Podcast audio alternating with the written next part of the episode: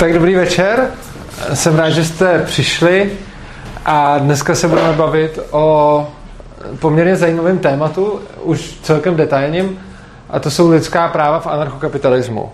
To téma jsem zvolil mimo jiné i proto, že poslední dobou uh, víceméně rezonuje trošku mediálním prostorem, že ten anarchokapitalismus bývá bulvarizovaný tím způsobem, že je to nějaká jako úplně bezcitná ideologie. A já bych vlastně chtěl ukázat to, co jsem říkal už na více přednáškách v minulosti, že ta lidská práva můžeme z těch vlastnických, na kterých stojí anarchokapitalismus, nějakým způsobem odvodit. A to bych tady rád ukázal, jak vlastně a jak se liší od, vlastnických, od lidských práv, na která jsme zvyklí běžně. Takže napřed se podíváme na ta vlastnická práva jako taková, pak se podíváme na strašně důležitou věc ohledně vlastnických práv a to je sebevlastnictví. Eh, pak se podíváme na pozitivní práva a přímo naší, základní, eh, naší listinu základních práv a svobod. A nakonec se podíváme na vztah mezi principem neagrese a anarchokapitalismem. NAP je zkrátka non-aggression princip, použijeme ji takhle, protože, se, uh, protože už takhle, už takhle zažitá. Znamená to princip neagrese. A princip neagrese jsou vlastně, to znamená respekt vlastnickým právům. A já tady Vlastně je to asi poprvé v nějakém uh, přednáškovém cyklu anarchokapitalismus se pořád odvolávám na vlastnická práva a tak nějak předpokládám, že je známe když se to řekne. A teď je tady poprvé nějakým způsobem nadefinuju, eh, protože se o nich budeme bavit a krom toho určitě neškodí tu definici eh, někde mít jasně řečenou. Takže když mluvím o vlastnických právech a principu neagrese, tak vždycky se odkazuju na tu definici, o které teď budu mluvit. A to jak ve svých textech, tak ve všech přednáškách a tak podobně. Takže jak definujeme vlastnictví? Vlastnictví je vztah který přiřazuje lidem fyzické objekty. Což znamená, že prostě člověk vlastní věc. E, nebo třeba zvíře a tak podobně. E, s těmi objekty nesmí být nakládáno proti vůli vlastníka. Výjimkou je to, pokud napravujeme situaci, kdy ten vlastník už něčí vlastnická práva porušil. Další důležitá věc je, že to vlastnictví je převoditelné, což znamená, já můžu své vlastnictví na někoho převést a můžeme uzavírat i smlouvy, takže můžu buď převádět jen tak, nebo ho můžu směňovat za jiné věci, a nebo to můžu i za, za služby třeba, že někdo se zaváže pro mě něco udělat a já na něj, já na něj něco převedu.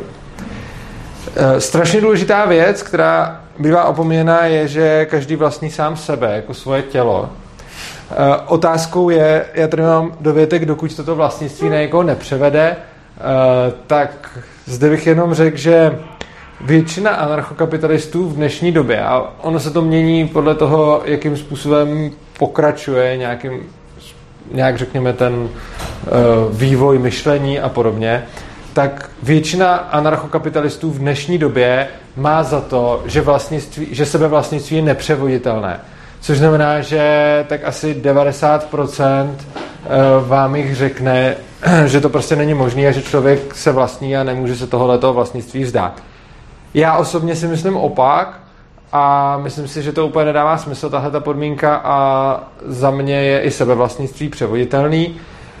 A je zajímavé, že tady v České republice se setkáte vlastně s tím, že protože hodně anarchokapitalistů uh, se k tomu nějak dostalo skrze to, že mě četlo nebo poslouchalo, tak tady máme ten poměr trošku jiný než celkově světově. Takže tady je to možná tak půl na půl ale když se podíváte do nějaké zahraniční literatury a tak podobně, tak tam skoro všichni anarchokapitalisté budou tvrdit, že své vlastnictví je nepřevoditelné.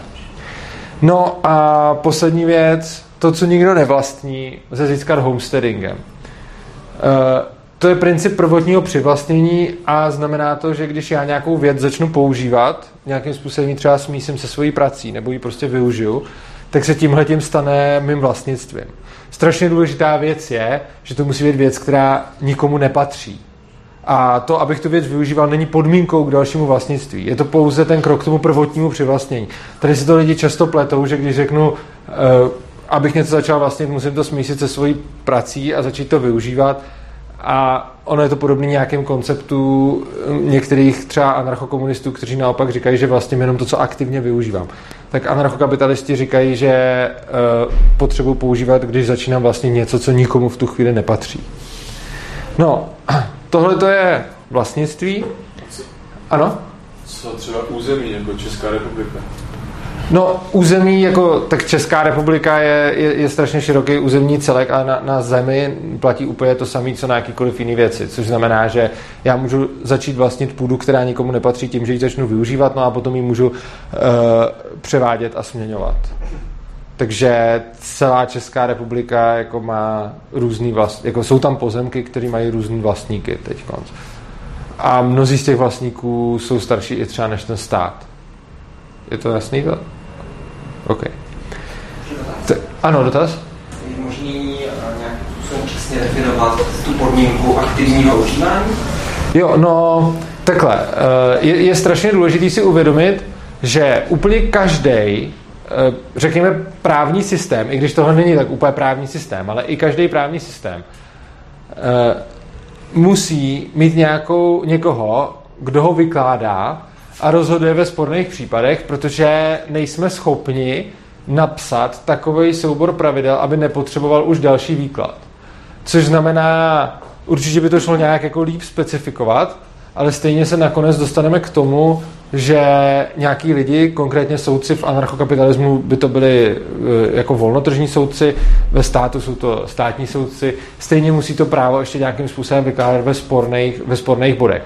A, a tohle je věc, která je občas, ne tak často, a občas je vlastně vytýkáno, když už se zaberu do toho mluvení vlastně o principu neagrese a vlastnických právech, tak lidi často řeknou, hele, to nefunguje, protože tady je nějaká šedá zóna a není to tam jasně definovaný z toho. Ona je to pravda, ale neznamená to, že to nefunguje, protože neexistuje žádný právní řád, který by tu šedou zónu neobsahoval. Tohle to jí obsahuje taky a je to dáno složitostí světa.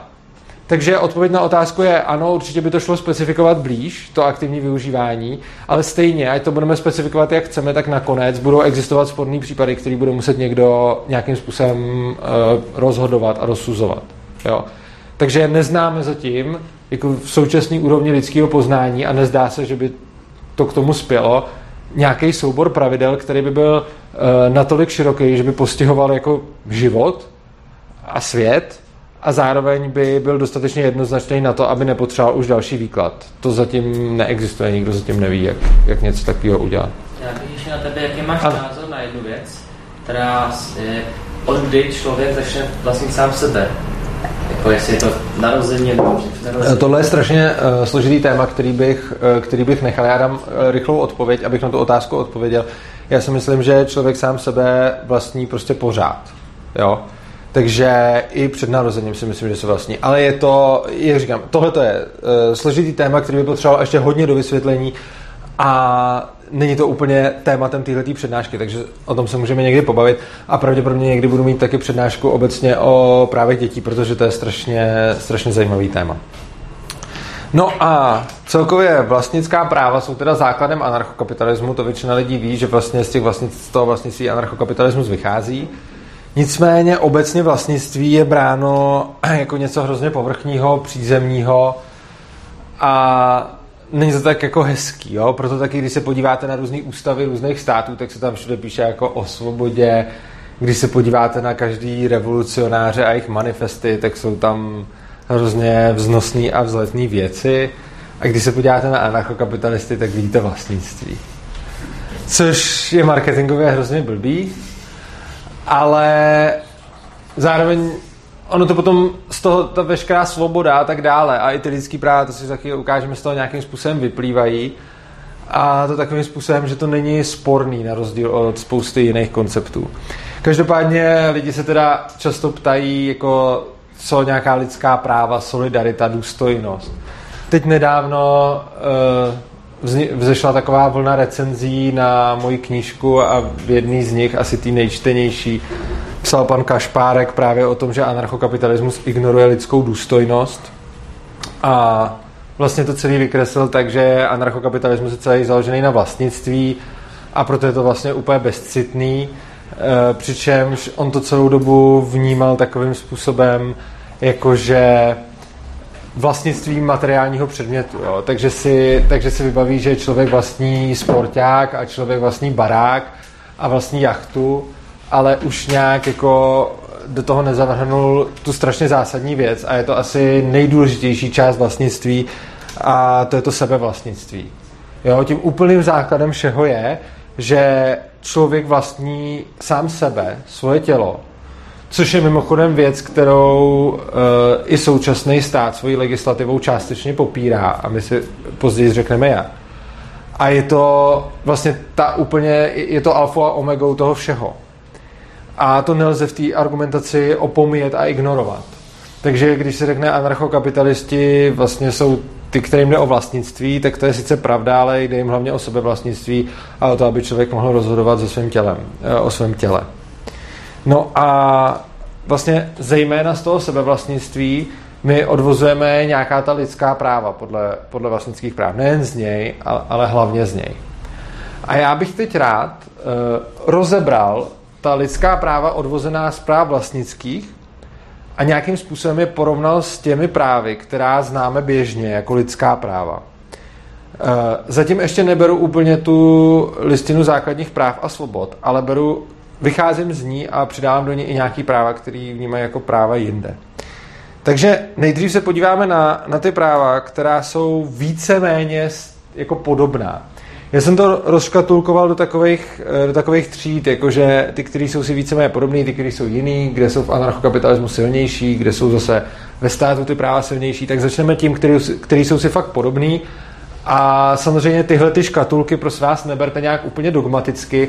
Ono u mnohých těch práv jsem měl vůbec problém, do, do jaké skupiny je zařadit. Jo. Takže zatím si nějak jako zásadně nestojím a může to kdokoliv rozřadit nějak jinak.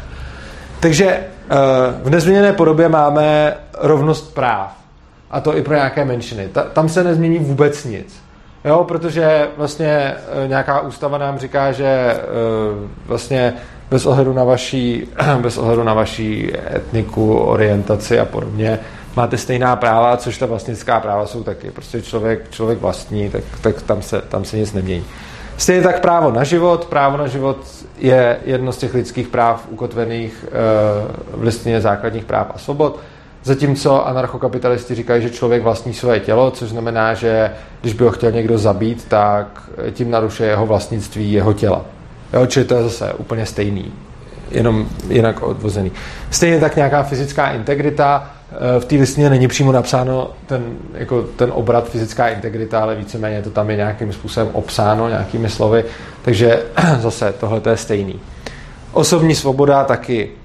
Svoboda pohybu, to je, tam už se to trošičku, tam už se to trošičku odlišuje, kdy vlastně, když to odvozujeme z těch vlastnických práv, tak tam máte svobodu pohybu definovanou tak, že se smíte pohybovat po těch pozemcích, kde vám to patří nebo kde to vlastníkovi nevadí. Zatímco uh, v té listině máme za, nějak obecně spíš velice vágně zadefinovanou svobodu pohybu a je tam zejména napsáno, že smíme opustit stát a zase se do něj vrátit, ale o těch konkrétních implementacích uh, tam toho tolik není. Nicméně, uh, proč to Eh, dávám do těch práv, které jsou víceméně stejný, no je to proto, že to máme tak podobně. Jakože nesmíte vlézt někomu na pozemek, ale smíte se pohybovat tam, kde to vlastníkovi nevadí, takže tam, tam je to podobný. No a poslední podobná věc je nenucení k práci, což je tam v té závorce mám poznámku, že skoro tohleto právo je určitě eh, odvozeno z vlastnických práv silnější, než máme v naší ústavě protože uh, právě v té listině z toho přímo jsou tam výjimky. A ty výjimky jsou třeba na eh, povinnou vojenskou službu, což je vlastně novodobí otroctví v podstatě a je tam, to přímo výjimka a pak jsou tam ještě nějaké další výjimky uh, z nucených prací. Ku podivu tam není výjimka na povinnou školní docházku, ale k té se ještě dostaneme dál, to je jedna z nekonzistencí té jedna z listiny. Každopádně nenucení k práci máme, uh, tam je to vlastně, pořád jsem to dal do toho, že, že se to moc neliší, ale vlastně skrze ta vlastnická práva to máme absolutní, uh, skrze tu listinu to máme s výjimkami. Pak se podíváme na ta práva, která jsou v anarchokapitalismu silnější. Tak právo na majetek, tam je to jasný, protože na tomto celý stojí vlastnická práva, takže tam je vlastně právo na majetek neomezený. Uh, právo na majetek, jak ho vykládají státy, je typicky nějakým způsobem omezený a to nejenom daněma, ale jsou tam i nějaký odvody, vyvlastňování a tak dále. Čili tady je to právo, který, když odvodíte z vlastnických práv, tak máte silnější. Právo na nedotknutelnost obydlí, to je to samé, prostě když vlastníte svoje obydlí, no tak je vaše a nikdo vám do toho nesmí lézt a nějak to narušovat. Zatímco stát říká, když vlastníte obydlí, tak vám tam sice nikdo nesmí lézt a narušovat, ale úředník může a se soudním příkazem taky může a pak je tam x výjimek, kdy ještě vlastně taky může. Uh, mimochodem, v důsledku toho teď třeba máme domovní svobodu víceméně prolomenou úplně momentálně absurdním zákonem o těch kotlích. Jo. Že teď, já nevím, jak je to dlouho, tak rok nebo půl roku, prošla vyhláška, která říká, že když má někdo podezření, že soused topí nějakýma hnusama, tak mu úředník smí vlézt do domu a zkontrolovat mu kotel a on ho tam musí pustit. Což je něco, co se řešilo zase jenom na té utilitaristické rovině, když se o tom diskutovalo, jakože čím lidi topějí a jak to kontrolovat. Ale málo kdo si uvědomil, že tím vlastně padá jedna, jedna z těch úplně základních, základních svobod, který máme, a to je ta nedotknutelnost obydlí. E, svoboda projevu, tak zase, e, když ji máte definovanou skrze vlastnická práva, no tak na svým a nebo na, na majetku toho, kdo s tím souhlasí, si můžete říkat, co chcete. Takže kdo vlastní noviny rozhoduje o tom, co v nich je. E, když máte internet, tak si tam můžete psát, co chcete, zase rozhoduje majitel serveru a tak podobně. Tam žádné omezení nejsou, zatímco stát svobodu projevu omezuje, k tomu se ještě dostaneme, e, protože on zase garantuje jiný práva, které jsou v rozporu se svobodou projevu, což znamená, že tam musí dojít k, nějaký, e, k nějakému řešení téhle nekonzistence. Svoboda schromažďování je podobný případ. Eh, v případě vlastnických práv zase záleží na majiteli pozemku. Eh, v případě státu eh, tam je to zase výjimka. Takže, že se smíte schromažďovat, ale a teď je tam zase x výjimek, kdy to může zákon, zákon omezit. Poslední, proč je tam kurzivou, protože zbraně u nás, jako v Čechách, asi ani ve střední Evropě, neřadíme úplně mezi lidská práva. Eh, na druhou stranu třeba v Americe ano, tam mají druhý dodatek ústavy a samozřejmě vlastnický, vlastnictví zbraní bude mnohem silnější eh, tam, kde vycházíte jenom z vlastnických práv, protože co si koupíte, to máte a může to být klidně zbraň. Nějaká další práva, která jsou oslabená a která uh, vám stát garantuje jakoby vyšší, než by vám garantovala vlastnická práva. Dobré jméno. No, to je přesně to, co, co koliduje se svobodou projevu. Eh, je to jako hezký a hrozně lidem to emocionálně uleví, když mají listinu základních práv a svobod, ve kterých mají napsáno na jedné straně máte svobodu projevu, která je zaručena a na druhé straně máte právo na, na dobré jméno a, a svoji čest, což je taky zaručeno. Je to hezký, ty lidi si to přečtou, odkejvou si to a řeknou si, je, to, to máme ale hezky vyřešený. A ten ANKAP je hrozný, protože ten nezaručuje eh, právo na dobrý jméno. No, problém je v tom, že tyhle ty dvě svobody prostě nejdou skombinovat. To, oni jdou proti sobě. Prostě buď mám svobodu slova, a to znamená, že já můžu o někom říkat i špatné věci, anebo on má právo na ochranu svojí dobré pověsti a pak já jsem omezený ve své svobodě slova. Jo? To, to si vyberete jedno nebo druhý. A nebo si to obojí můžete napsat do listiny a pak se snažit to zákonně nějak vyvážet a vybruslit z toho. Ochrana pověsti, to je to samý. E, sociální systém.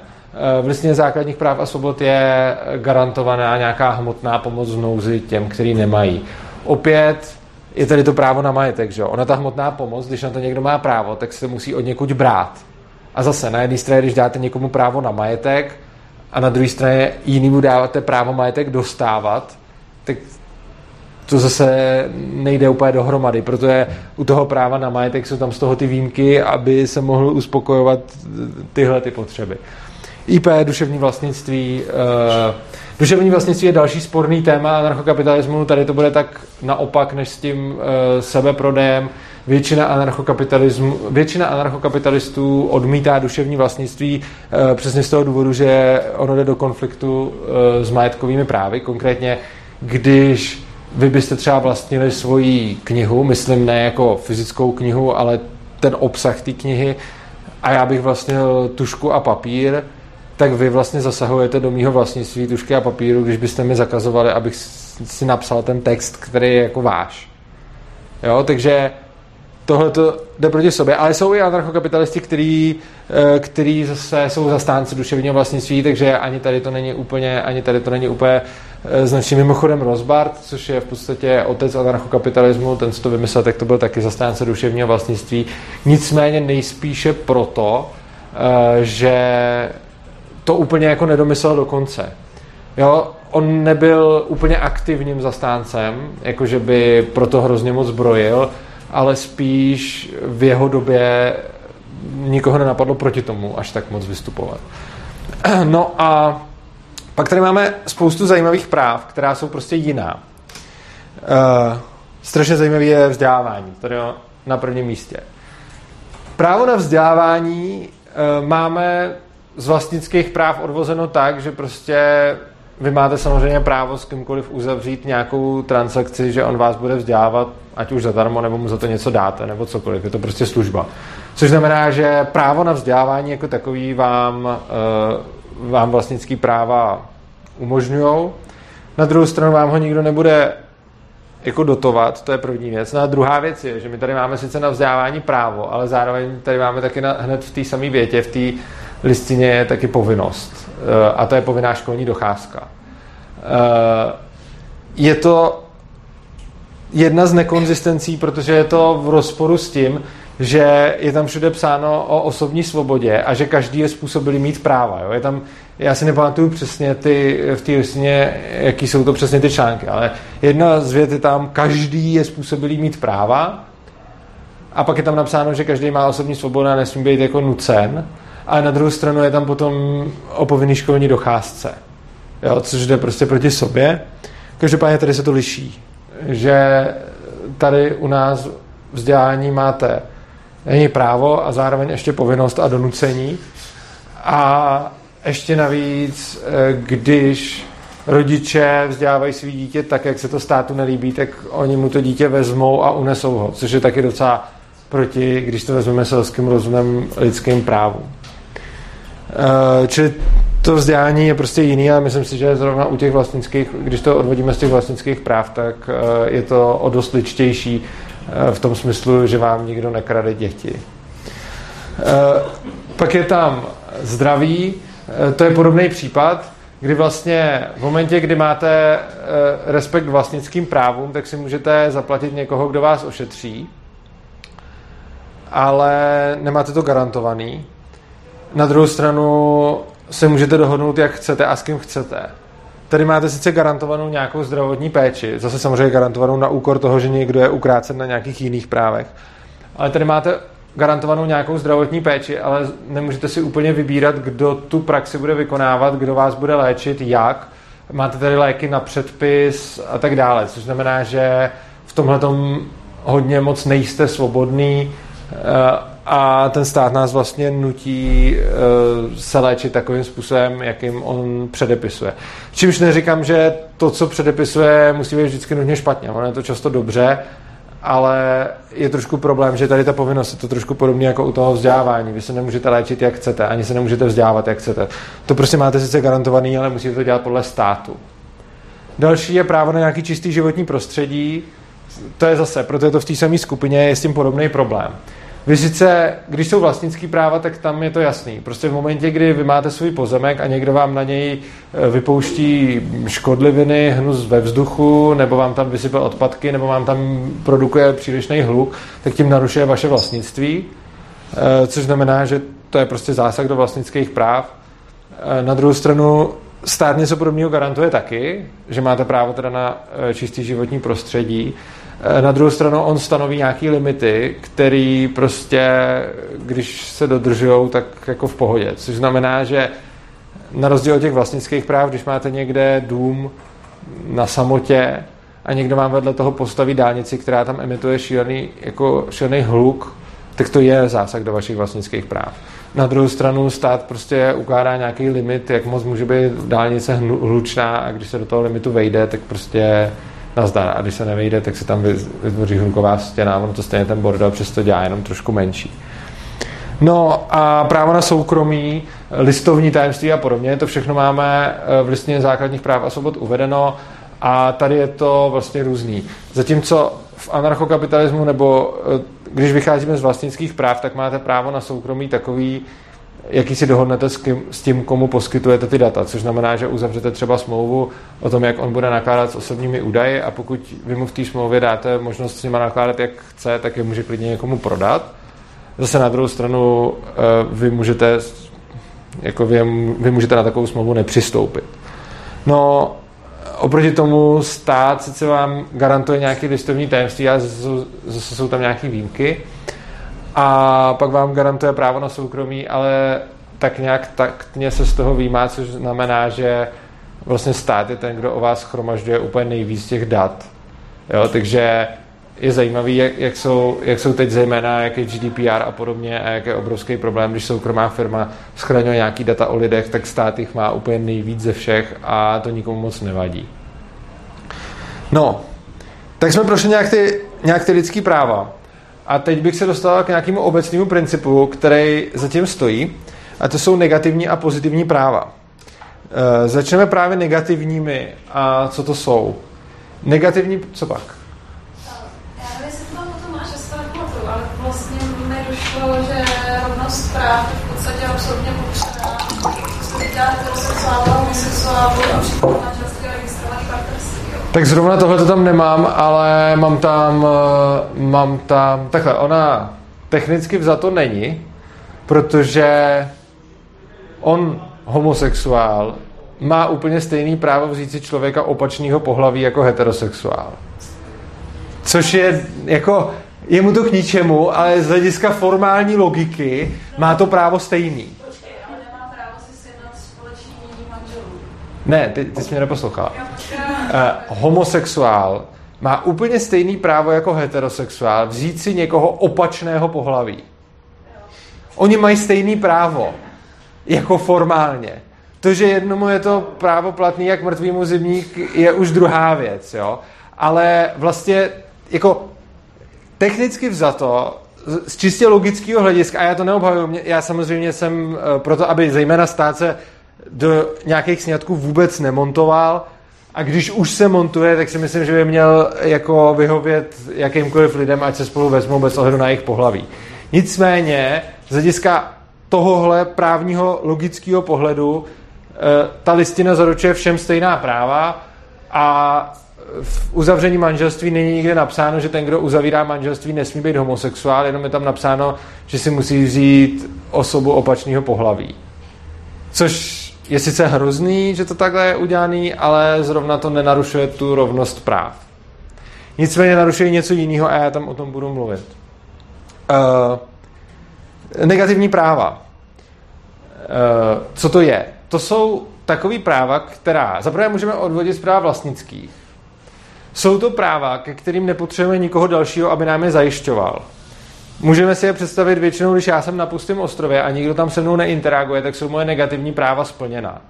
Konkrétně, když to řeknu na nějakém příkladu, tak třeba právo na vzdělávání, tak negativní právo na vzdělávání znamená, že mi nikdo nesmí bránit se vzdělávat, stejně jako právo na život. Negativní právo na život znamená, že mi nikdo nesmí zabít. Oproti tomu pozitivní právo na vzdělávání je, že někdo mi musí to vzdělání zajistit. Pozitivní právo na život je, že když jsem třeba nemocný, tak mě někdo musí aktivně zachraňovat. Uh, takhle, když se na to podíváme, tak se to zdá, že ty negativní práva jsou jako horší, protože z nich člověk má míň. Jo. Čili negativní právo na vzdělávání znamená, někdo mi nesmí bránit ve vzdělání a pozitivní právo by znamenalo, někdo mě musí povinně vzdělávat. Jenže ono to není tak jednoduchý, oni ty negativní práva jsou konzistentní a vzájemně se neruší. Což znamená, když máte prostě libovolné množství lidí někde, tak jejich negativní práva jsou prostě, oni se vzájemně nenarušují. Oproti tomu pozitivní práva, eh, která mají nějaké, řekněme, eh, dalo by se říct výhody, ale jak si ukážeme, tak oni, oni to zase takové výhody nejsou, tak eh, pozitivní práva jsou realizována většinou na něčí úkor. Takže když třeba dáte někomu pozitivní právo na vzdělávání, což znamená, že někdo vás musí vzdělávat, tak se tak děje na úkor toho, kdo to musí platit. Případně na úkor toho, kdo je donucen to dělat. Eh, stejně tak právo na nějaký třeba to zdraví a tak dále. A jednak teda to není konzistentní, což si za chvíli ukážeme. a jednak eh, ty práva nejsou jako univerzální. Oni, ty negativní jsou univerzální všude. Když tady teď bude dům a bude strašná chudoba, tak ty negativní práva můžou být pořád, uh, pořád zajištěna teoreticky. Zatímco ta pozitivní začnou selhávat.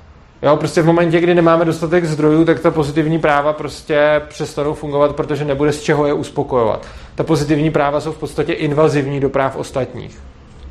Uh, typicky se tyhle ty práva vymýšlí tak, že někdo závistivý si řekne, hele, hodně lidí má něco, tak by to měli mít všichni.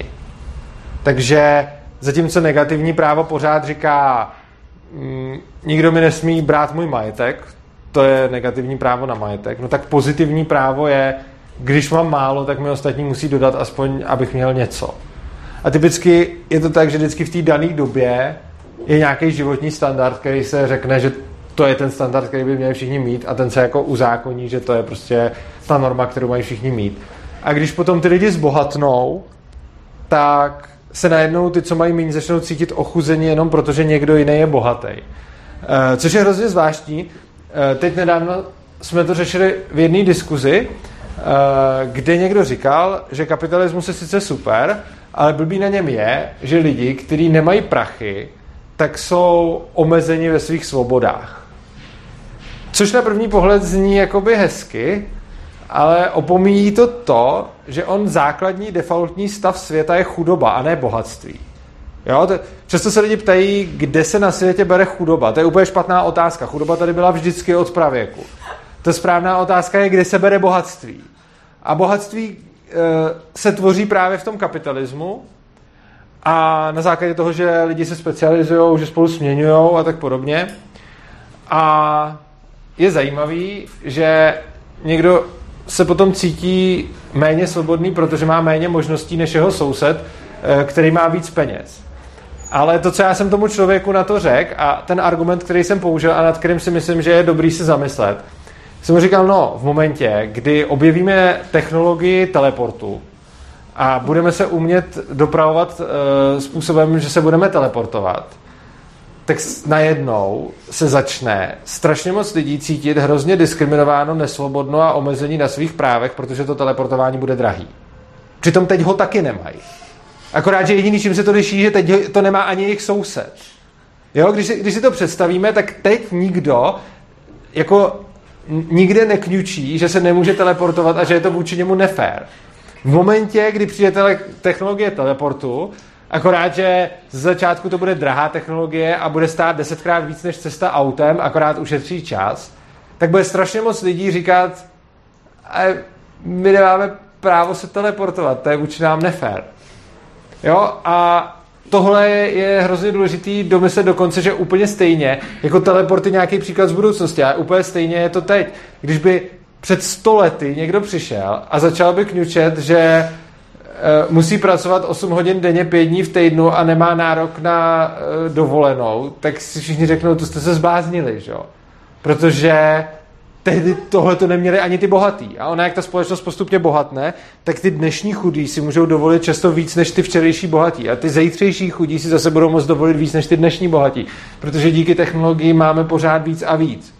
Akorát, že vždycky se najde nějaká skupina lidí, která se cítí uzurpovaná jenom proto, že nějaký lidi už jsou v tom vývoji dál než oni.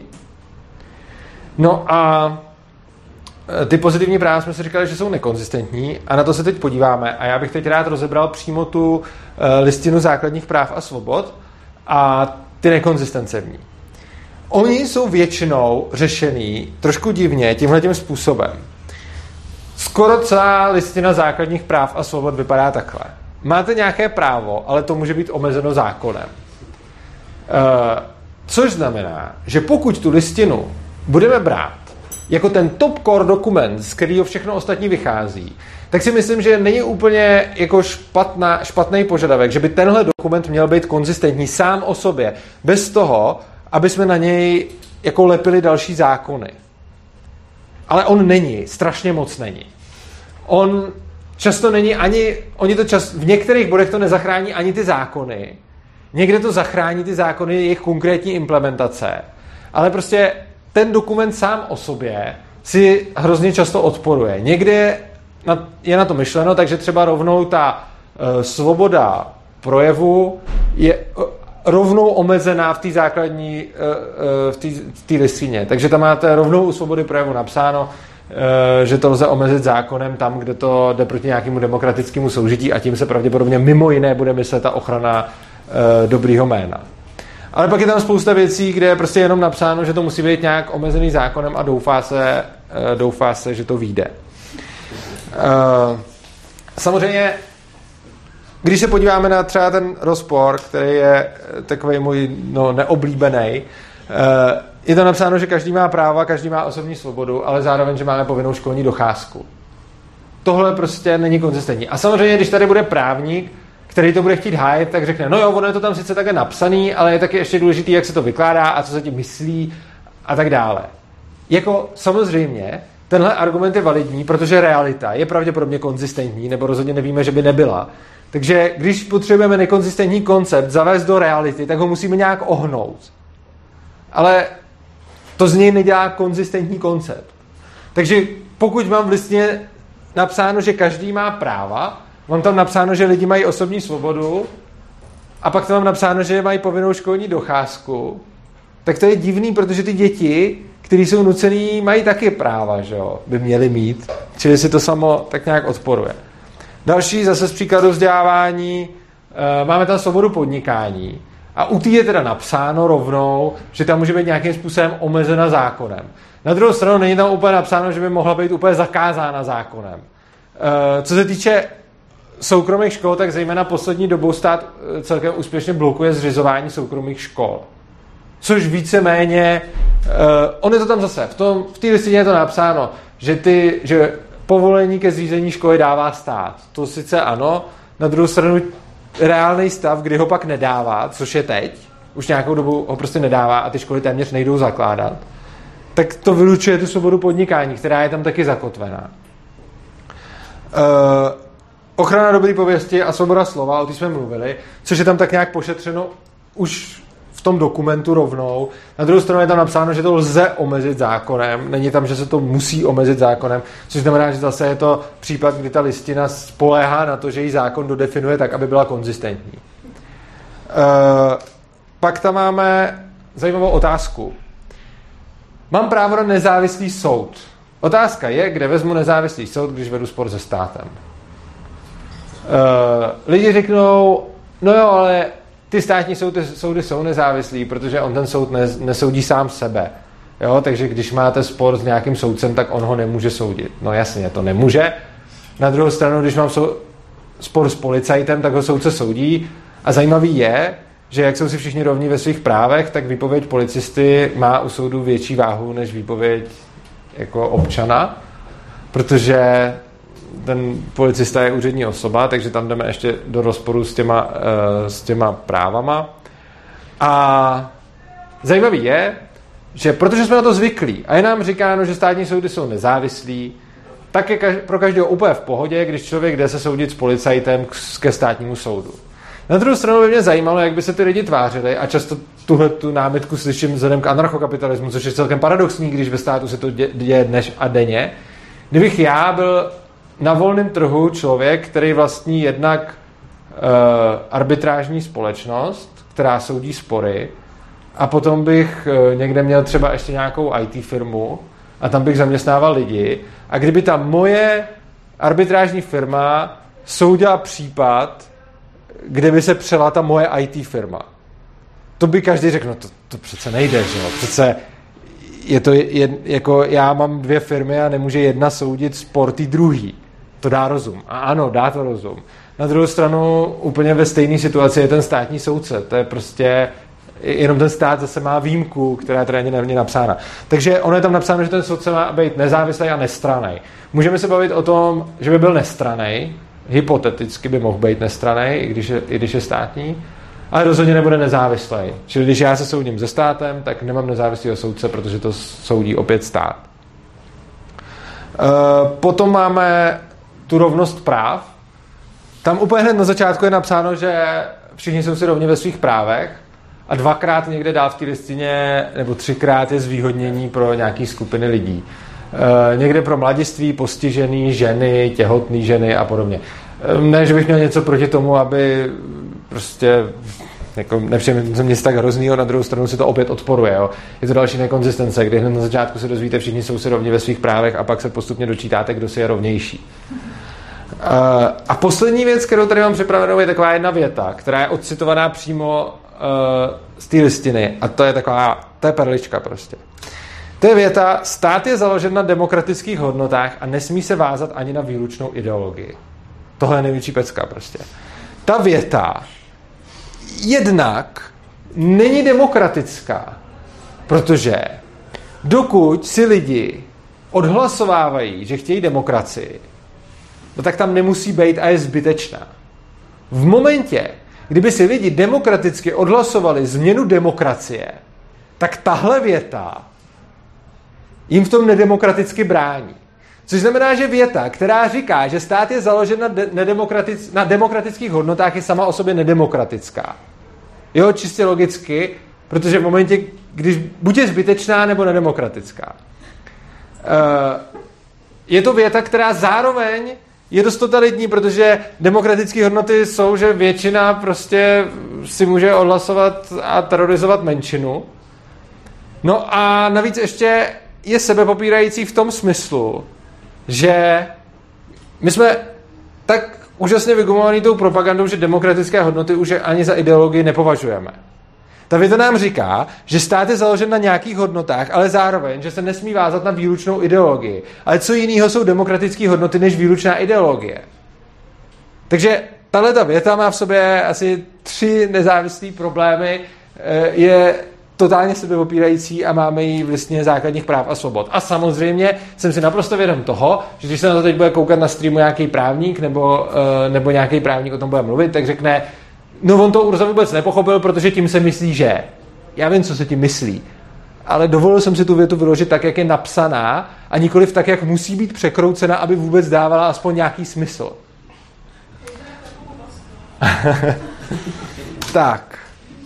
Uh, co tady máme dál? Ta, ta lidská práva nám vlastně zajišťují, aby se lidi měli dobře. A to nejenom uh, ty, kteří určují nějaký to minimum hmotné nouzy a tuhle tu podporu, ale všechny ty práva, které zajišťují tu uh, jako bezplatné vzdělávání, bezplatné zdravotnictví, to je tam přímo také napsáno a tak dále. Problém je v tom, co jsem říkal, že my si vždycky nastavíme nějakou úroveň bohatství, která je nastavená podle toho, jak zrovna teď je nějaký průměr, tak si řekneme, OK, tak všichni musí mít aspoň část z toho průměru. Čehož dosáhneme tím, že začneme celkově brzdit bohatství té společnosti, která je právě bohatá díky tomu kapitalismu a díky tomu neregulovanému trhu. A tím se potom dostáváme k tomu, eh, že ty lidi, kteří jsou dneska chudí, sice možná mají nějaký benefit, ale poškozujeme i ty chudý příští generace a tak dále. Protože kdyby jsme ten rozvoj společnosti nebrzdili, tak už příští generace i těch chudých na tom bude mnohem líp, by na tom byla mnohem líp, než bude teď, protože my vlastně tím přerozdělováním brzdíme tu, brzdíme tu ekonomiku. Což znamená, že tím poškozujeme nejenom e, jako současný bohatý, ale poškozujeme tím i budoucí chudý, budoucí bohatý a Eh, když potom se podíváte na záznamy mých přednášek eh, z Polis o demokracii, tak zjistíte, proč poskazujeme i ty současný chudí, i když nepřímo. No a další, další věc je, že se to musí od někud brát. A když chceme někomu něco dát, tak to musíme někomu jinému sebrat. A tohle je obrovský problém, protože ta odvrácená tvář té sociální spravedlnosti a všech těch hodnot, které vypadají tak hrozně hezky, je ta, že kdo se na tom nechce podílet, tak toho prostě vezmeme. Zbavíme ho úplně veškerých práv a důstojnosti a všeho tohle toho krásného, o čem jsme se tady mluvili a hodíme ho někam za mříže a tam ho prostě necháme roky hnít. Jo? Což je něco, co lidi jako neradi vidějí, protože řeknou, no to je přece normální, jsou na to zvyklí, takže už to tolerujou. Ale reálně tohle je přesně proti těm lidským právům. Jo? A můžeme se samozřejmě hájit tím, když řekneme, no dobře, ale pokud někdo teda porušil cizí lidská práva a třeba někoho znásilnil nebo zabil, no tak potom ho hodíme do kopky, že si to zaslouží, no budiš. Na druhou stranu my do té kopky házíme i lidi jenom za to, že se prostě odmítají podílet, že prostě se nechtějí podělit.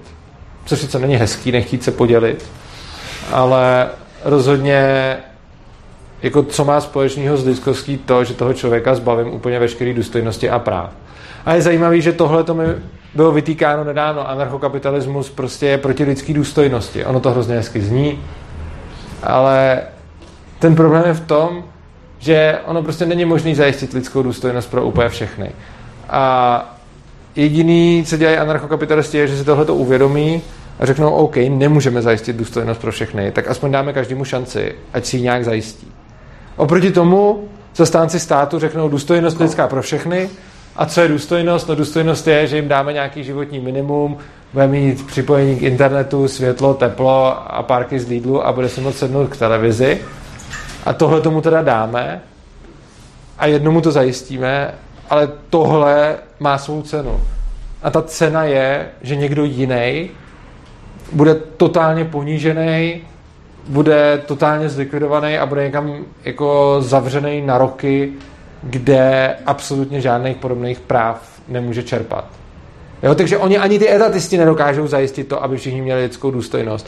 Jenom udělají to, že před tou odvrácenou stránkou prostě zavřou oči a dělají, že se to neděje. Nebo to nějak zdůvodně, jako oni to mohli vědět, oni to měli předvídat a tak dále. A je zajímavý, že když eh, někdo neplatí daně a my ho strčíme do vězení, tak ta obhajoba je typicky, on to ale mohl předvídat a mohl s tím počítat. No je zajímavý, že tuhle tu obhajobu použijou přesně ty lidi, kteří se můžou zvencnout, když jim řeknete, že někdo chudej mohl počítat s tím, že se mu bude dařit blbě a třeba si udělat nějaký úspory.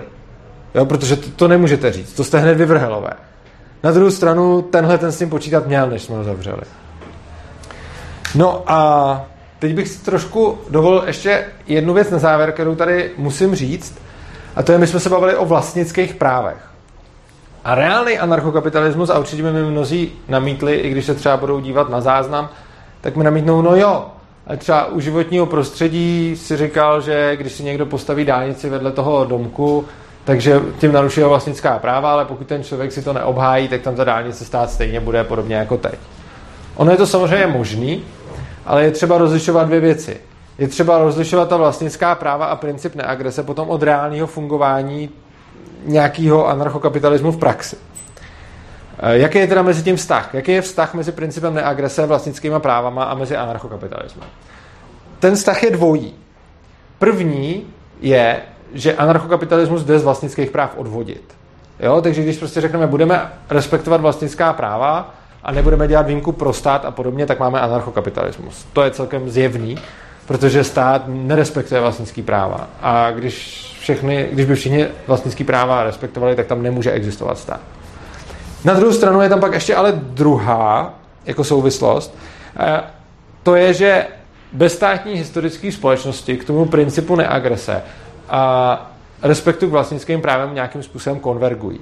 Tím rozhodně nechci říct, že v bezstátních historických společnostech bylo naprosto respektována vlastnická práva. To tak není. Nicméně, když se podíváme na různé decentralizované a policentrické právní systémy, tak zjistíme, že to právo, které generovali, se z různých stran a s různými výjimkami blížilo uh, právům vlastnickým, tedy principu neagrese. Což ale, a, když se na, a tohle je jedna z nej asi složitějších kapitol anarchokapitalismu a já jsem o tom mluvil na přednášce uh, o soudnictví, tam se můžete podívat na záznam, ale co chci říct je, že tohle je něco jako potvrzení zkoušky třeba, že, že to jako vyšlo, protože ono to z toho nevyplývá. To, že my vezmeme, když budeme mít předpoklad, všichni dodržují vlastnictví, tak z toho plyne anarchokapitalismus. Tak z toho ještě neplyne, že reálná bezstátní společnost potom dokonverguje k tomu vlastnictví. A to z toho důvodu, já to vysvětlím na nějakém jiném příkladu, když si třeba vezmeme komunismus, tak máme taky nějaký deklarovaný cíl a pak nějaký prostředky k němu. Ale ty prostředky k němu prostě nevedou. Protože když ty prostředky nasadíme, tak nedojdeme k tomu, co ty komunisti říkají, že má být cílem. Zkoušelo se to, nevyšlo to. E, tady se zdá, samozřejmě jsou to malý příklady, ne, nepoužívám to jako důkaz, je to pouze nějaká indicie, že to vít může. Jo, neříkám, vyjde to na 100%, říkám, může to vít. Nejsou tam tyhle ty, Eh, jako příklady, kdy vidíme, že, že to prostě selhává. Eh, každopádně je důležité si uvědomit, že žádná anarchokapitalistická nebo anarchistická společnost nebude na 100% vždy dodržovat vlastnická práva. A to jednak z toho důvodu, že tam vždycky budou lidi, kteří budou třeba krást. A jednak z toho důvodu, že tržní soudci jsou normální lidi jako všichni ostatní a v zásadě uh, je nic nenutí vlastnická práva respektovat. My máme nějaký důvody, proč se domnívat, že ta práva respektovat budou a o tom jsem mluvil na přednášce o soudnictví. Na druhou stranu asi ne na 100% a asi se budou nějakým způsobem odchylovat.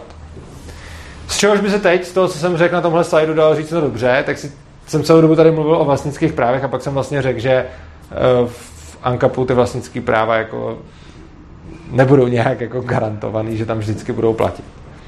My si musíme uvědomit, že ono to platí ale i u toho státu a musíme srovnávat srovnatelný. Což znamená, uh, princip neagrese a vlastnický práva můžeme srovnat s nějakýma zákonama nebo s ústavou nebo uh, s listinou základních práv a svobod. A reálnou implementaci toho systému musíme zase srovnávat s reálnou implementací toho státu. Což znamená, že my i dneska, i když máme někde napsané ty zákony a tak dále, tak jsou masivně všude pořád porušovaný i ty ústavní zákony. A ono se s tím něco dělá. A ono se s, tom, s tím anarchokapitalismu taky bude něco dělat, ale prostě nebude to na 100% fungovat a nefunguje to ani teď. Čili ta poenta je, že ani princip neagrese, ani žádná legislativa nikdy nebude na 100% dodržována. Ale existují nějaký mechanismy, které tu společnost budou tlačit k tomu, aby to dodržované bylo. A my musíme srovnávat srovnatelný, což znamená, že srovnáváme teoretický koncept vlastnictví s teoretickým konceptem uh, lidských práv, což jsem tady celou přednášku dělal. A když mi někdo namítne, no jo, ale on potom si třeba někdo ty práva nevymůže a když mu někdo postaví za tím barákem dálnici, tak on třeba se nedomůže spravedlnosti. To je pravda, to je jako správná námitka, ale na to já můžu zase namítnout, no jo, a dneska se to může stát taky. Sice by to tak nemělo být, ale může to stát a stává se to. Protože prostě někde někdo někoho třeba uplatí. Nebo v případě jiných trestných činů ho třeba nenajde a tak podobně. Jo. Takže prostě dít se to vždycky bude. Tahle ta přednáška se teda věnovala té teorii, což ale nevadí, protože italická práva jsou teoretický koncept. Čím se dostáváme ke konci, shrneme, o čem jsem tady teda povídal. První věc, kterou bych chtěl, abyste si odnesli, je, že to vlastnictví se nevztahuje jenom na neživý věci. Jo, často, když se mluví, že anarchokapitalismus je založen na vlastnických právech, tak hodně lidí to vnímá tak, že je založen na tom, že vlastníte Ferrari, ale on je založen primárně na tom, že vlastníte sami sebe. A anarchokapitalismus tedy respektuje lidská práva, jenom jsou definovaná trošku jinak, některá silněji, některá slaběji, některá skoro stejně. Ukazovali jsme si to, zase takový rozdíl eh, v tom není. Pak zajímavá věc je ta listina základních práv a svobod, která je hrozně jako emocionálně hezký dokument. To je to, o čem jsem mluvil na začátku, že to je takový bohabojný a je to hrozně jako super. A když si to čtete, tak si řeknete, že to je tak, tak skvělý, jak myslí na všechny ty lidi. A když se na tím začnete zamýšlet, tak zjistíte, že ono to, ono to prostě není konzistentní, ono to nejde dohromady, ono to, po, ono to popírá samo sebe. Někdy se to dokáže popřít v jedné větě, někdy se to dokáže popřít ve dvou odstavcích, někdy potřebujete tři a těch nekonzistencí je tam celá spousta. Eh, a poslední věc je, že to policentrické právo, čili nějaký reální bezstátní, reálný bezstátní uh, režim, konverguje k těm vlastnickým právům, i když ne úplně na 100%. A důležité je, že tyhle ty věci, jak bude vůbec fungovat policentrické právo, si strašně těžko teď představujeme, protože jsme hrozně zvyklí na to, na to centrické právo. To je pro dnešek všechno a já bych chtěl za prvé vás pozvat na příští přednášku, která bude 5. září ve středu v 19 hodin. A bude to strašně zajímavý a mě blízký téma. Ono bude zrovna začínat školní rok a my si o tom budeme povídat o státním vzdělávacím systému. Takže budu hrozně rád, když uh, přijdete. To je první věc. A druhá věc, kterou vám chci říct, je, komu se přednáška líbila, tak fungujeme tady bez státní podpory. Já tady mám kasičku, Uh, budu rád, když mi přispějete, buď do ní můžete hodit nějaký špatný státní peníze, anebo budu rád, když mi pošlete uh, když mi pošlete dar v Bitcoinu nebo, nebo v Litecoinu, tak to pošlete. Když něco přispějete, tak to bude všechno využito na další šíření anarchokapitalistických myšlenek, máme s ním spojených docela hodně výdajů, jezdím všude možně přednášet a budu rád, když tu myšlenku podpoříte. A poslední věc, uh, jestli se chce někdo něco zeptat, tak dáme pár dotazů teď a pak můžeme dát nějakou neformální debatu. Dotaz, uh, dva dotazy. Tak první. Uh, ty jsi před chvilkou mluvil o soudcích. O, o čem?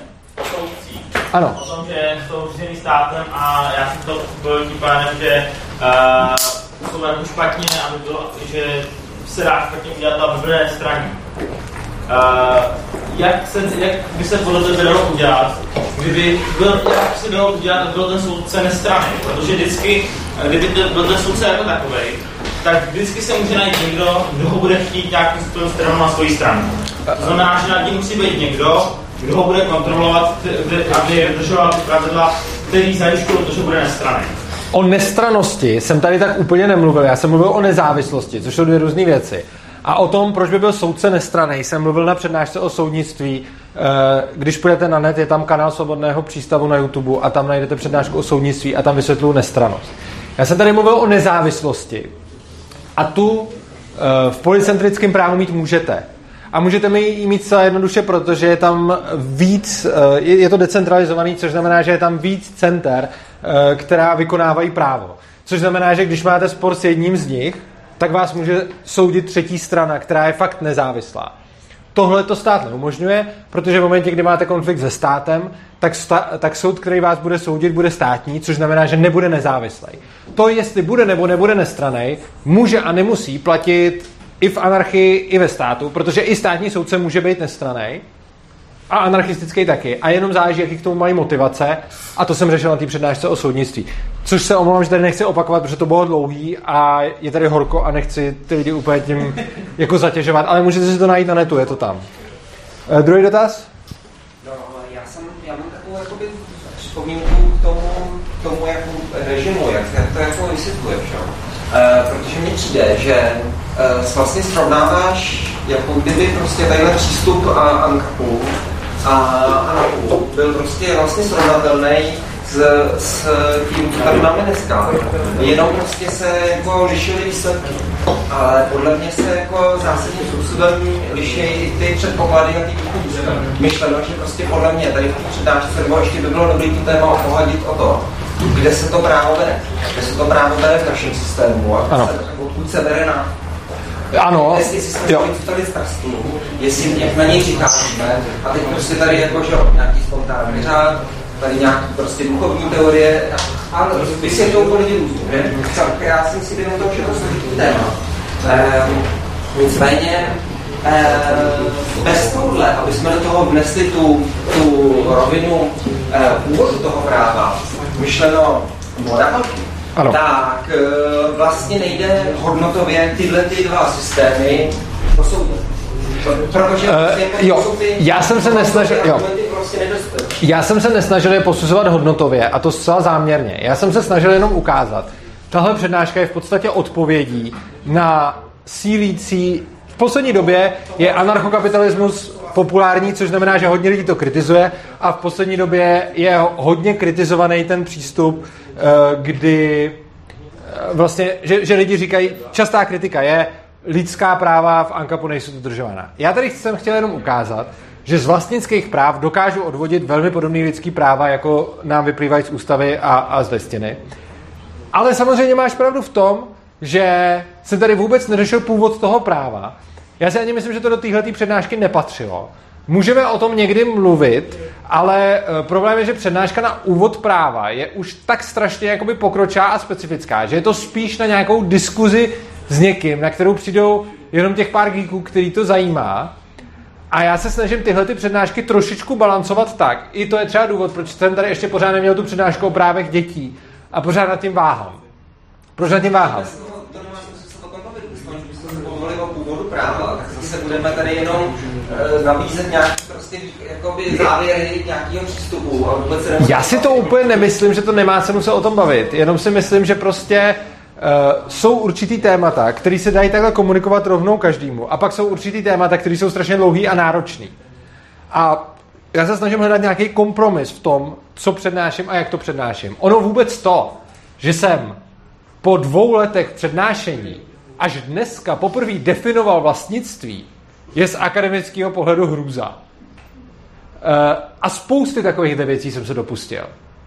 A je to prostě proto, že já hledám nějaký kompromis mezi tím, jak to podávat lidem, aby to někoho zajímalo a aby to někdo poslouchal. A jak to dělat správně. Já kdybych to bral tak, jak to dělat správně, tak nebudou poslouchat asi dva lidi. A samotný, vlastně já s tou tvojí, předna, s tou tvojí připomínkou vlastně souhlasím, protože mě to taky, jako je, já osobně bych to taky tak viděl. Na druhou stranu, když se zamýšlím nad tím, jak to předat, jedna věc je, jak to vědět, jak to mít srovnaný v hlavě, jak to studovat. A druhá věc je, jak to předat. A když já přemýšlím o tom, jak to předat, tak prostě to dělám takhle. No a protože takhle, já když jako jsem se snažil to, to jako vnímat vlastně tak, jak, jak bych to, jakoby ty, ty informace z přednášky hodnotil, když bych jako neměl neměl vlastně ty uh, jakoby nějaké představy a názory na to, jako odkud to se to právo bere a, a jaké jsou ty předpoklady pro to a vlastně o tom, že se bavíme o těch jako výsledcích těch ekosystémů. Uh, tak bych vlastně to pro mě bylo velmi matoucí a vlastně bych nebyl schopný to vyhodnotit, protože když, když jako když vlastně jako by je nutný otevření připustit, což je pravda, že prostě v kapitalistické společnosti by docházelo porušování půl tak to jsem udělal připustil. Jestli by to vůbec bylo lepší, než ano. A buď, ano, a tohle to se dá vyřešit dvěma způsoby. Buď řeknu, v anarchokapitalistické společnosti bude docházet k porušování NAPu a předtím dám dvouhodinovou e, přednášku o tom, odkud vzniká právo, anebo řeknu, v dnešní společnosti dochází k porušování zákonu. E, rozumím, že správnější by byla, byl ten první přístup, na druhou stranu jsem zvolil ten druhý a mám k tomu svoje důvody. Jasně, tak e, já, já bych teda jako tak. rozumím, a tak bych požádal, jestli by bylo možné někdy, protože to téma prostě... To téma můžeme to někdy probrat, nevím, jestli to bude na přednášku úplně. Já budu se rozmýšlet vůbec, jak to celý uchopit dál. Je, je víc věcí. Jo. Eh, tady práva zvířat, Jo, práva zvířat, jo, to bylo zajímavé, určitě. Jo, určitě. Uh, další dotaz má někdo? OK. Jenom na začátku, jak, jak jsi mluvil o těch lidských právech, a bylo tam i právo na život mezi tím, mm-hmm. který by bylo jak v Ankapu, tak ve společnosti, víceméně. Tak jestli si tam, počítá, jestli tam počítáš i potraty? Uh, no, takhle, zajímavý je, že v té listině máme napsáno, tuším, že lidský život je hoden ochrany i před narozením, což je taková vágní věta, aby to uspokojilo obě strany, že... Doplním do, do nějakého určitého týdne. Že... V té listině není, že do určitého týdne. To podle mě specifikuje zákon, ale myslím si, že v té obecné, jako já ji nemám úplně v hlavě, ale jsem si na 99% jist, že je tam napsaná pouze věta lidský život je hoden ochrany i před narozením a to je takový to, aby se vlk nažral a koza zůstala celá, protože hoden ochrany ještě neznamená, že ho nemůžeme jako zabít. A ani to ale neznamená, že ho můžeme úplně zabít, takže to neznamená vlastně moc nic. A co se týče potratu, tak e, zase Mezi, je to další z témat, mezi kterými mezi anarchokapitalistama nepanuje úplně 100% schoda. Většina tady řekne, že potraty jsou OK, každý to zdůvodňuje trošku jinak. Je nějaká menšina, řekl bych tak 5%. Opět světově to je trošku víc než v České republice, e, tady zrovna, e, kteří říkají, že že potraty ne, protože, a tam je to zdůvodnění celkem přímočarý, že je to zásah do eh, života toho dítěte, že ho připravíme o život. Já osobně si myslím, že to není tak jednoduchý, protože potratem sice zabijeme to dítě, ale na druhou stranu to dítě není schopno přežít bez té matky. A matka přece může rozhodnout, komu chce poskytovat třeba svoji krev, svůj kyslík a všechny tyhle ty materiály, které to dítě potřebuje. Což znamená, že když já budu mít na sobě napojeného jiného člověka, který bude umírat a já mu budu prostě nějak něco poskytovat ze svého těla a on třeba mu budu dát transfuzi, aby přežil. A když já se rozhodnu, že s tím přestanu a on v důsledku toho umře, tak to jsem si se nezachoval úplně hezky, ale nemyslím si, že jsem na to neměl právo se rozhodnout, komu dám svoji krev, když ji potřebuje. A myslím si, že úplně stejně ta matka se může rozhodnout, eh, komu dát svoji krev. A tady bych ještě dodal jednu věc, že já osobně, a teď je strašně důležité rozlišit to, můj osobní názor je, že já se na potraty dívám jako negativně. Mně osobně prostě mm, mně osobně se potraty nelíbějí, ale rozlišuju mezi tím, že se mi něco nelíbí a tím, že chci něco zakázat. Bohužel v dnešní společnosti už je to v podstatě skoro stejný. Když bych řekl, já osobně jsem proti potratům, tak uh, skoro každý vyrozumí, já chci, aby stát zakazoval potraty. Uh, já osobně jsem sice asi jako proti potratům a kdybych já měl s někým dítě a dotyč našla na potrat, tak by to pro mě asi bylo strašný a těžko bych to zpracovával. Na druhou stranu nechci, aby stát bral uh, ženám právo rozhodovat o svém těle. Čili takhle. Dáme třeba poslední dotaz, jestli má někdo nějaký poslední dotaz? Ano? Zajímalo s tím převoditelnostím toho práva na sebe. Ano. Když vlastně člověk zbankrotuje, jestli si ten člověk může nárokovat to právo na toho druhého člověka, ten poslední majetek, co má. A jestli to také někoho otroctví. Eh, záleží na tom, eh, jak to mají ve smlouvě, jak to mají ve smlouvě udělaný. Jo? Čili většina anarchokapitalistů by řekla, ne, to nejde prostě, eh, to tělo člověku zůstane tak jako tak. A já říkám, záleží na tom, jakým způsobem si ošetří smluvní podmínky a jestli bude ve smlouvě třeba napsáno půjčuju prachy, ale když je ten člověk nesplatí, tak, se stá, tak, tak začnu vlastně jeho tělo. Což je samozřejmě jako drsný, na druhou stranu... No, to je, to je druhá, no, pozor, jedna věc je, co si myslí lidi, a ani to není jako jasný, jo, protože třeba já si myslím, že taková smlouva je OK, a myslím si to z toho důvodu, že oni nikdo nemusí podepisovat, a že tím, že dáme tu možnost tuhle smlouvu uzavřít, tak má ten člověk prostě jenom víc možností. Jo? Je možné, že já nutně potřebuji prachy, ale nikdo mi je nepůjčí, eh, když se mu nezavážu tímhle. A když se mu tím zavážu, tak třeba někoho přesvědčím, že fakt mám v plánu je vrátit. Jo? Čili dostanu možnost navíc, kterou nemusím využít. A já když ji nevyužiju, tak jsem na tom úplně stejně, jako kdybych ji neměl. A když ji využiju, tak mám jakoby možnost navíc. Jo? Čili já sám jsem za to mít možnost navíc. Na druhou stranu spousta lidí řekne, že tohle nejde, plus si myslím, že potom je otázka, jakým způsobem by to fungovalo v reálném ankapu, a tam si myslím, že by to otroctví neprocházelo, podobně jako některé další věci by nebyly přesně v souladu s NAPem. Konkrétně často uvádím třeba ten uh, případ týrání zvířat. Jo? Že prostě podle NAPu, když vezmeme jenom ty vlastnické práva, někdo vlastní zvíře. Je to jeho vlastnictví, takže ho teoreticky může týrat a kdo se mu v tom pokusí zabránit, tak ten naruší jeho vlastnictví. Na druhou stranu jsem docela přesvědčený, že v reálné anarchistické společnosti ty soudy budou rozhodovat, pokud by tam byly stejný paradigmata ohledně zvířat jako teď, tak si myslím, že ty soudy reálně budou rozhodovat ve prospěch toho, kdo zabránil týrání toho zvířete. Znamená, že vychází z nějaký svý představy paradigma. Protože jako hledám ty východiské, vycházíš představy, že by teda jsme na půl neměli prostě. Uh, no, samozřejmě, takhle. Já, to, tohle je strašně komplikované na vysvětlení. Já osobně si totiž myslím, že by člověk měl mít právo sebe prodat, ale zároveň, když vidím názory lidí a podobně, tak si myslím, že na tom volném trhu reálně by ty soudy rozhodovaly tak, že ne. Prosím? Jo. Uh, to, to byl dotaz? Ne, dobře. uh, takže já vám děkuji, že jste přišli. Někdy o tom určitě ovšem podiskutujeme. Eh, mějte se krásně a v 5. září tady v 19 hodin bude moje srdcový téma, takže doufám, že přijdete.